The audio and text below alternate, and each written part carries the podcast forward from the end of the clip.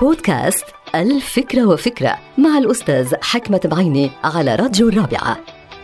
يعتقد البعض أن المعاملة بالمثل عمل مقبول ومنطقي ولكن البعض الآخر بيعتقد أن معاملة الآخرين يجب أن تكون دائما أفضل وأحسن بدل من أن تكون معاملة بالمثل. والسبب بذلك أن المعاملة بالمثل تحمل بطياتها قليل من العتب وقليل من البغض والكراهية وأحيانا الثأر.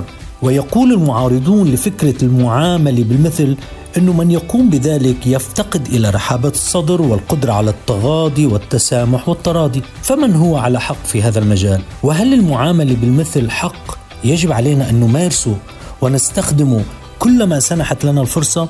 الجواب له عدة جوانب الدبلوماسية العالمية مثلا تمارس حق المعاملة بالمثل وهذا منطقي أحيانا فيما لا يتم التعامل بالمثل بين أفراد الأسرة الواحدة ليش؟ لأنه حق العائلة الواحدة والمتماسكة أقوى بكثير وأشد من حق المعاملة بالمثل وهذا منطقي في معظم الأحيان. يعني في الدبلوماسية العالمية ممكن نستعمل المعامل بالمثل ولكن مع خينا أو أختنا أو بينا أو أحد أفراد الأسرة من الصعب جدا أن نستخدم هذا الحق المعامله بالمثل لأنه يؤدي إلى جوانب سلبية. فلا تمارس هذا الحق بشكل جامد أو اعتباطي بل مارسه بحكمة واتزان لأنه معاملة الناس ليست بالمثل بل بالأفضل وليست بالثأر بل بالمحبة.